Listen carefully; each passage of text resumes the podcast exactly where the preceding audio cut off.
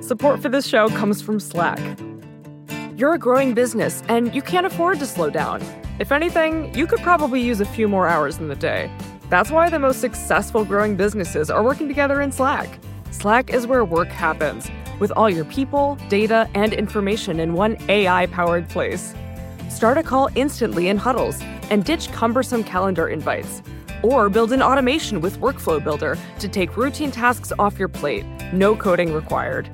Grow your business in Slack. Visit slack.com to get started.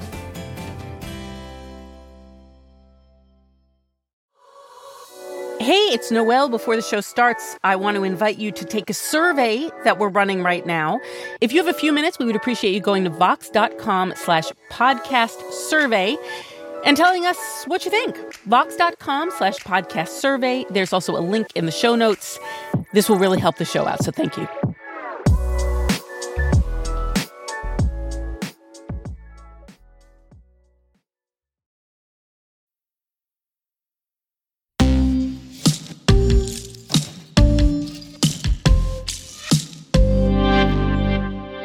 Let's check in on American politics, shall we? Let's see here. We've got a Democratic president, a Democrat led House, and by the slimmest of margins, a Democrat controlled Senate. And there's this massive economic agenda the president's trying to push through Congress, and Democrats have just one problem. Actually, two. Actually, three. The first one is the Republicans. They don't want to help with this human infrastructure business we've talked about on the show before. The second problem is Senator Joe Manchin, West Virginia. We've talked about him on the show before too. Manchin in the middle back in March. Check it out. But the third problem, as you've surely heard recently, is Senator Kyrsten Sinema, Arizona. Today, we're going to talk about her. Arizona freshman Senator Kyrsten Sinema emerging as the key player, holding the fate of the president's agenda in her hands. Literally one senator, one senator, Kyrsten Sinema, is holding up the will of the entire Democratic Party. She is, depending on how you look at it, the 49th or 50th vote for any piece of legislation requiring 50 votes in the U.S. Senate. Tim Murphy, senior reporter, Mother Jones, Mojo, and she is a very difficult vote to get. When you pass legislation that's supported by both parties, that's how it sticks and how it stays. So, my approach has always been if you can do something in a bipartisan way and you can make a difference in people's lives by working together, it's the way you should do it. You know, Joe Manchin is sort of the obstructionist that you would expect if you looked at the Democratic caucus. He comes from, you know, one of the nation's most conservative state. He's always been like this. And Democrats always knew that it was going to be hard to get him on board with any piece of legislation, you know, requiring just 50 votes. We're talking. All right, we're talking. You're going to have a resolution by the end of the week. We're talking. We're talking. We're going to make some progress. Kyrsten Sinema started off as almost the antithesis of Joe Manchin. You know, if you talk to people who knew her um, when she was just getting started, and, and even in much of her early career in Arizona politics, they would really never have expected her to, to take the turn that she has right now.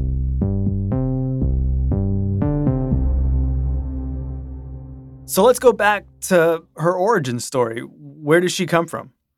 She was born in Arizona. She moved to uh, the Florida Panhandle at a young age. Uh, her family was going through some financial difficulties, and they ended up living in a gas station that was owned by a relative.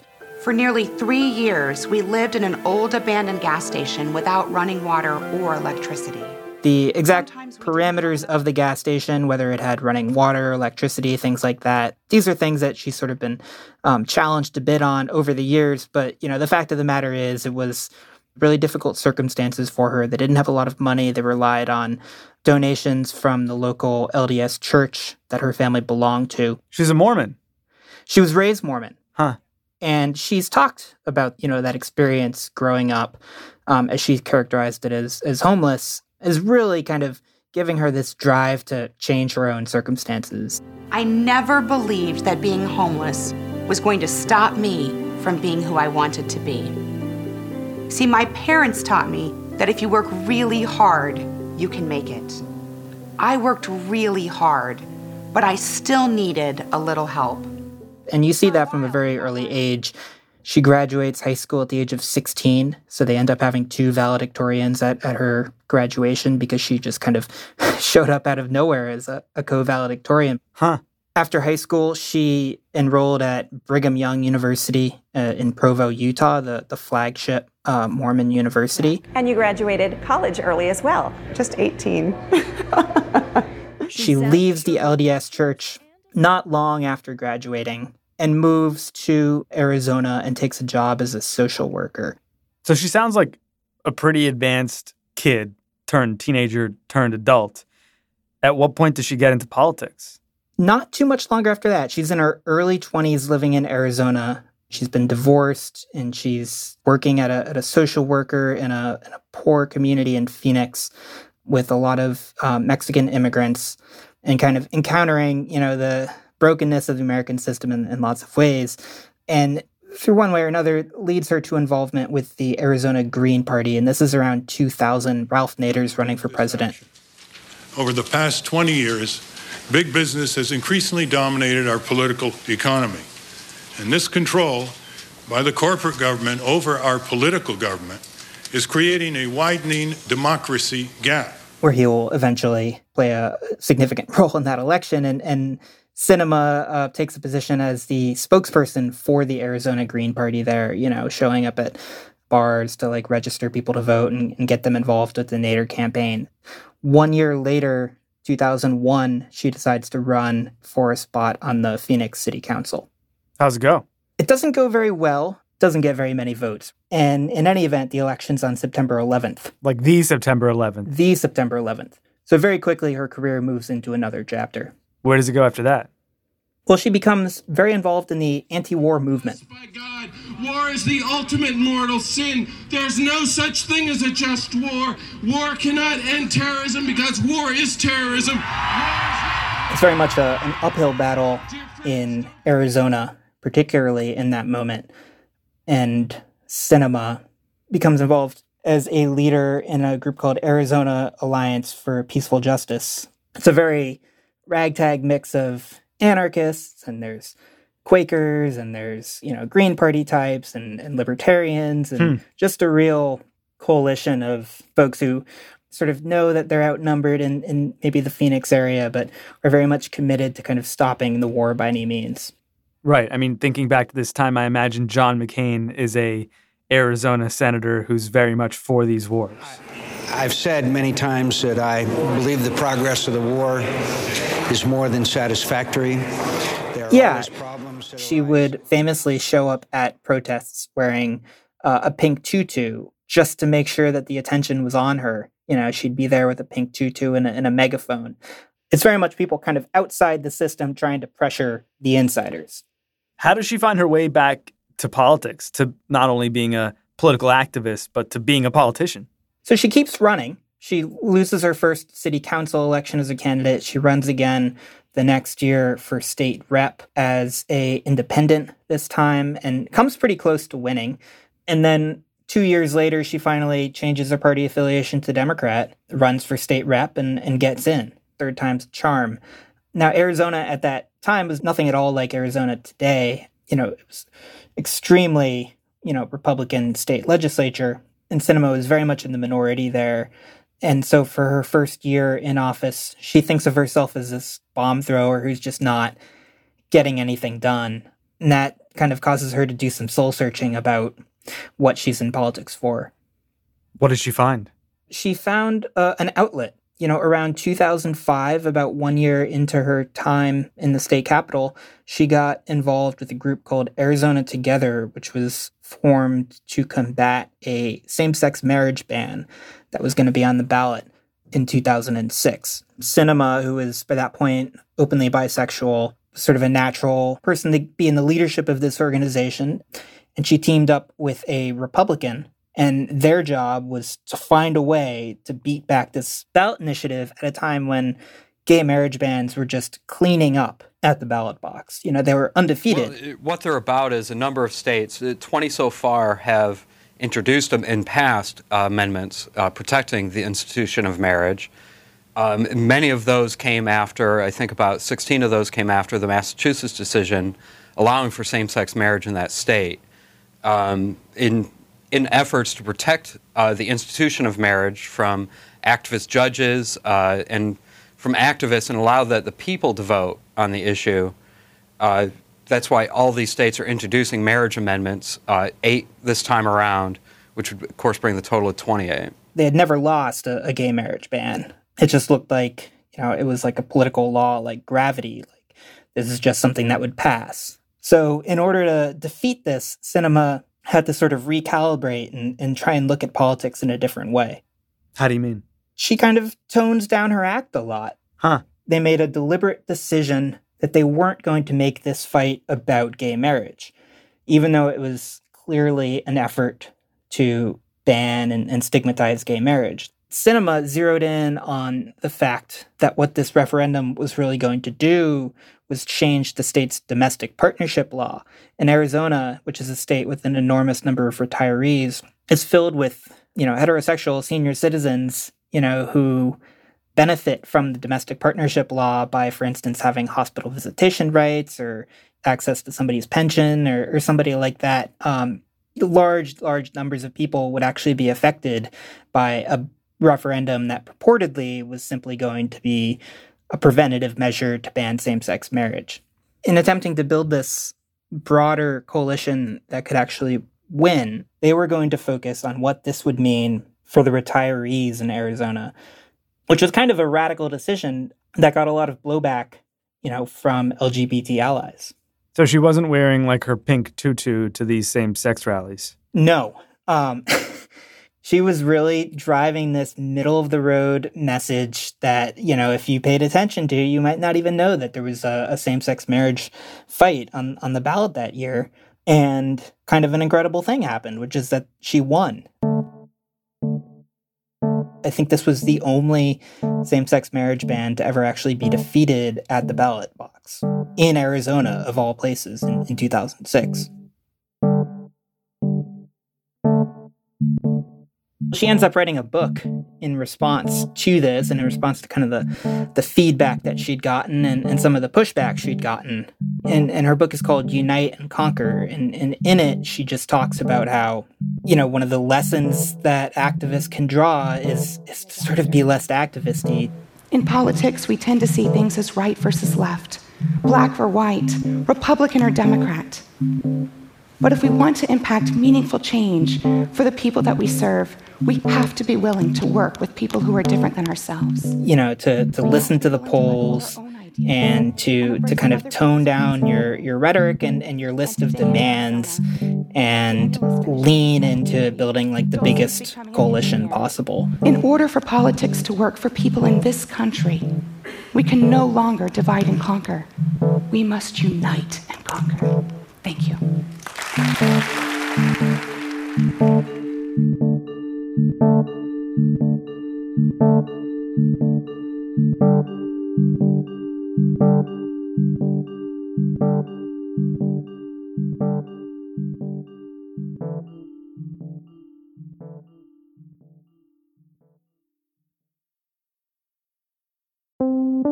Support for Today Explained comes from Mint Mobile, the only cell phone that tastes good. When the deal is too good to be true, there's probably a catch, right? That incredibly cheap flight to Europe?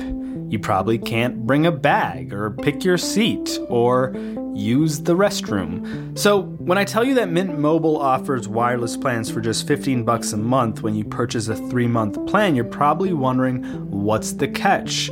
Well, according to Mint Mobile, there is no catch. According to Mint Mobile, it's only 15 bucks a month and their plans come with high-speed data and unlimited talk and text delivered on the nation's largest 5G network. To get this new customer offer and your new 3-month unlimited wireless plan for just 15 bucks a month, you can go to mintmobile.com/explain. That is mintmobile.com/explain. You can cut your wireless bill to 15 bucks a month at mintmobile.com/explain. $45 upfront payment required, equivalent to $15 a month. New customers on first 3-month plan only. Speed slower above 40 gigabytes on unlimited plan. Additional taxes, fees, and restrictions apply. See Mint Mobile for details.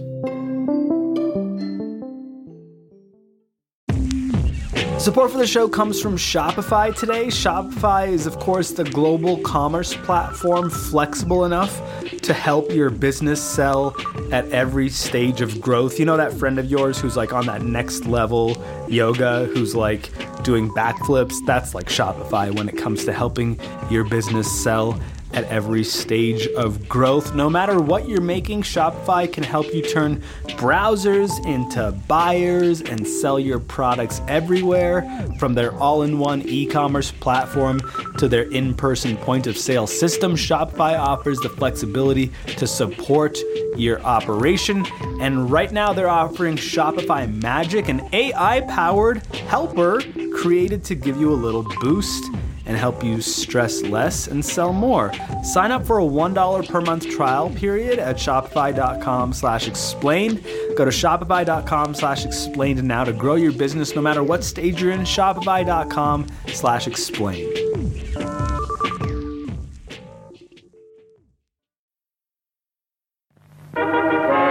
Never has such a refreshing experience been offered at this or any other cinema.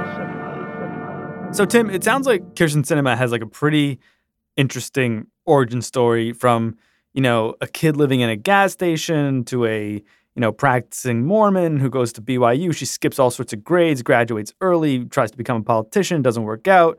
She becomes a pretty vocal anti war activist, gets kind of crunchy, and then finds her way back to being a sort of more moderate, nuanced politician after her days in a pink tutu. At what point does she make the transition to a national figure?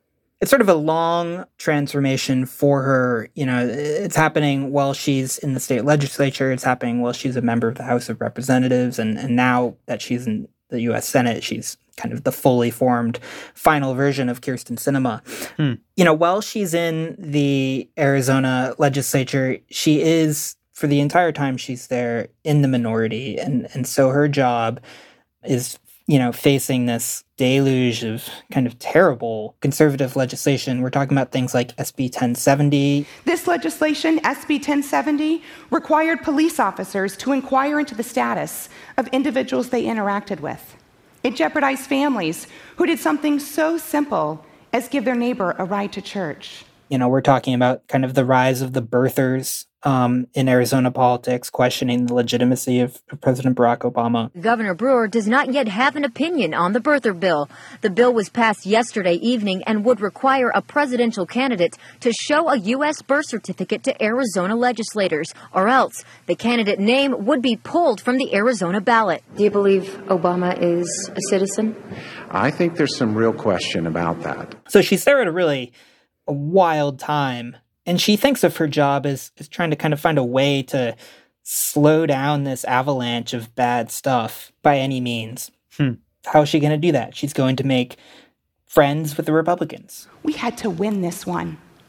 So I teamed up with Adam Driggs, a Republican state senator who had supported SB 1070. We carefully devised a legal and economic strategy targeted towards each senator we had to win over. She's going to, um, you know, move her desk across the aisle and, and sit next to, you know, a real conservative Tea Party colleague, and, and they're going to be friends and, and they're going to find stuff they can work on. And that's going to give her credibility to, to slow down other things or to block other things. And she's going to achieve some kind of incremental progress in, in a way that would otherwise not be accessible to her. And you start to see kind of traces of that while she's in Arizona politics. But in 2012, they do redistricting and a seat opens up in the Phoenix area. It's a swing seat, and she decides to run for that. And she wins. And she wins. You know, up until that point in Arizona, she'd still been kind of a progressive. She was a progressive hero. In fact, there were questions when she ran about whether she was too liberal for this seat, whether she could win, you know, an Arizona swing seat. Hmm. And Republicans reprised all these ads. Kyrsten Sinema calls herself a Prada socialist. She acts like one. Sinema they dug up a an interview in which she had kind of jokingly referred to herself as a Prada socialist because she was both fashionable and radical. Sinema even supported Nader for president. A Prada socialist. Yeah, kind of a, a strange, strange term, but um, you know, self-deprecating in a way. Yeah. You know, they pulled up um, things she had written when she was not just an anti-war activist but an anti-globalization activist at a you know at a, at a protest in which the police were shooting rubber bullets at people and she was complaining about brutality. Um, you know they pulled up all these aspects from her past and, and photos of her in the pink tutu and, and stuff like that. And she just deflected all of it. None of this stuck. How did how, how does she deflect all of it? How does none of it stick in a, in a relatively conservative state like arizona well, well, part of it is is that she had also spent, you know, the last few years demonstrating, you know, her, her congeniality, her her ability to work with and, and make friends with the other side of the aisle. Um, mm. You know, she'd she'd had this kind of self-deprecating streak that allowed her to, you know, sort of Teflon in a way for the attacks that they're throwing out of her. You know, they they wanted to portray her as, as if she was still stuck in, in 2002, but it was kind of clear as day to anybody watching her that some gear had, had started to change in her political calculus, and, and she was very much not that. Um, she was aggressively seeking to be the voice for the political middle. And when she gets to Washington, one of the first things she does is, is she starts talking about the need, you know, to, to work with Republicans and, you know, at a time when, you know, people like Paul Ryan are ascendant in Congress and Republicans are in charge of, of the need to kind of, you know, put aside our partisanship and, and work together. Does she fix Washington? Um, you know, I think maybe the jury's still out. No, uh, she she does not convince Paul Ryan to not be Paul Ryan. She does not prevent the Republican Party from becoming the party of Donald Trump. But in her incremental, you know, ground level ways, she sort of thinks that she is achieving some kind of progress. So one of the things she does in her effort to, you know, befriend the other side of the aisle and and come up with a kind of working arrangement with everyone is she starts a bipartisan spin class in the Capitol gym. It's actually at the behest of a new friend of hers, Kevin McCarthy, huh. the current House Minority Leader. We're here to lift each other up. So turn to your neighbor and compliment one part of their body. Be specific. Kevin McCarthy spins? You know, I don't even know if he goes to the classes, but she got a, a bipartisan assemblage of lawmakers to do this. She's a, a very competitive athlete. Um, and so she would go on early morning jogs with Republican members of Congress. So she, you know, through athletics or or what have you, you know, she kind of set a goal of being able to work with all of these Republican members of Congress who at the time were very much, you know, very vocally, you know, anti-Obama, deeply partisan figures. And she is in her way able to work with these people. You know, she's able to push through kind of measures on on say veterans health or, you know, kind of less overtly partisan things that, you know, to her count as as a real victory. But if you look at the overall direction, the trajectory of Congress during these years, you would not say that, you know, Kyrsten Sinema's policy of, of radically accepting her Republican colleagues had actually moved the ball in any way. And I mean, I, I guess by any measure, she at least is successful because some years later she wins Jeff Flake's Senate seat, right, in 2018? Yeah, and, and by the time she's running in, in 2018, she barely even mentions that she's a Democrat. It's time to put our country ahead of party, ahead of politics. It's time to stop fighting and look for common ground.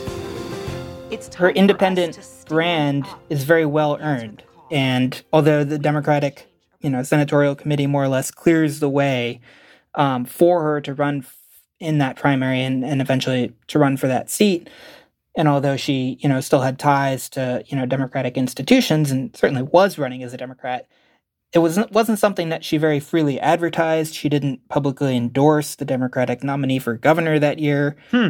So she once again really, you know, sort of identified what she decided was the political middle here. So, you know, eventually, yeah, she she wins the wins the seat in 2018 by the narrowest of margins. And does she endorse a candidate for president in 2020? Yeah, she she eventually did endorse um, Joe Biden late in the Democratic primary but you know continued to to kind of try not to even be too critical of, of President Donald Trump in kind of keeping with her you know idea of being able to work with anybody regardless of their party so that was more than anything very much her brand she wasn't somebody who was out you know, stumping for for Biden as he sought to to flip Arizona that fall.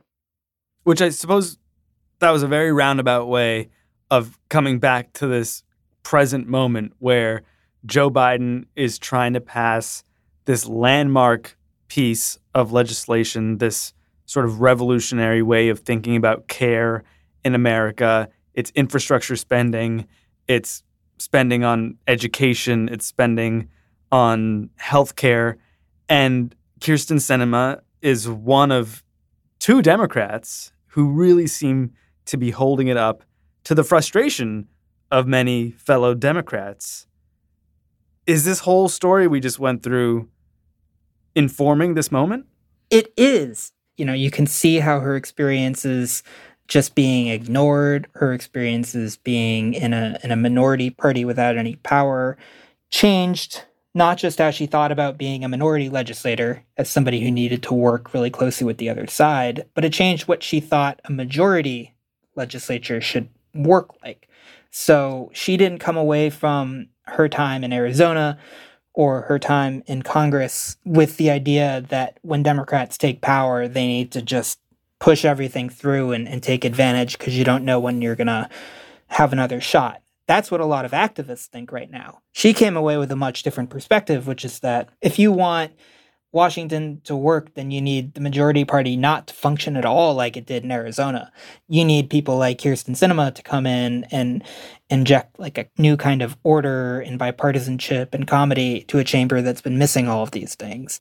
You need to build a durable kind of legislative strategy that might not be as big and might not have as big of a price tag or as, as many agenda items in it, but will be able to withstand successive changes in, in the structure of Congress. So the thing to remember, and I know this is this can be really hard to do when we're feeling really worried about what's coming right in front of us, is to think a couple years down the road on what it looks like if you remove this tool, this protection for the minority. What happens when you're the minority? and that tool is no longer there to protect your rights. So she she is a product of these experiences early in her career, but it's kind of a much different path than a lot of other people have taken from those same data points. And and so that's why you see this big conflict in Arizona right now among her constituents, among people who have supported her in previous elections, you know, going back to the early 2000s. You have people who have marched in the streets for immigration reform, you know, for literally decades, um, who marched in the streets with Kyrsten Sinema, who look at this as we've finally gotten this power. We finally have the votes to do all of these things that we were, you know, marching with Kyrsten Sinema for all these years ago. Let's do it. And she, from these same set of experiences, has finally come to a different set of conclusions. Well, it feels like the one or two or three trillion dollar question right now, take your pick, is what exactly does Senator Kyrsten Sinema want? Does anyone know the answer to that? Um, if you take it from her, the White House does know. She's sort of pushed back on the narrative that Kyrsten Sinema won't say what she wants, not by telling us what she wants, but by you know insisting that she has told other people what she wants. It's, it's kind of unusual for a senator to be as almost antagonistic to her own, you know, constituents and, and former supporters as she is right now. Over the last few weeks, for instance, you've seen a number of activists, you know, trying to talk to her at Arizona State, where she teaches a class on a flight to DC. I just want to know if um, you can commit, as, as my senator, as you, if you can commit to passing a reconciliation that could provide a pathway to citizenship for immigrants and they're doing this because she's not really meeting with anybody. Coalitions that helped get her elected, you know, groups like Lucha that in Arizona that did more than almost anyone else, you know, to, to turn the state blue over the last decade or so by mobilizing Mexican American communities. You know, they can't get a meeting. They say that, you know, John McCain was an easier person to talk to despite being a Republican. I mean, her relative silence on her positions has led to people creating their own narratives, right? And and one of them is that oh, Kyrsten Sinema takes a lot of money from big business, from pharmaceutical companies, and and maybe that's why she doesn't want to support this infrastructure spending bill. Has she said anything to address those concerns? She hasn't really. And that's, you know, that's the surprising thing. You know, you take you know her political role model. She said John McCain is a political role model, and John McCain's kind of signature calling card was that he never stopped talking. Um, you know, he never said no to an interview or a TV appearance. You, and this is what the activists criticizing Sinema will say is you always knew where he stood. It wasn't always where you wanted him to stand, but it wasn't a question of John McCain won't tell us where he stands. Is she willing to scuttle the entire legislation plans of her party for some concerns she might have voiced privately to the White House? That's the big game of chicken here. And she, you know, through it all insists that she is a good faith partner on this. You know, she has not at any point said I'm going to kill the democratic agenda. She's she's simply not committed to, you know, supporting the democratic agenda. She is where she wants to be, which is she's in the room. She's one of the decision makers here. You know, she has, you know, almost final input on on what's going to go into this bill. As somebody, you know, who entered politics from, you know, the outside of the outside, having that seat at the table is almost like the culmination of, you know, what she's worked for in politics. So I, I, think that she sort of looks at this and is exactly where she wants to be. And it doesn't mean, you know, that the Democratic agenda is dead, but it does mean that whatever passes is going to be something with Kyrsten Sinema's imprint on it.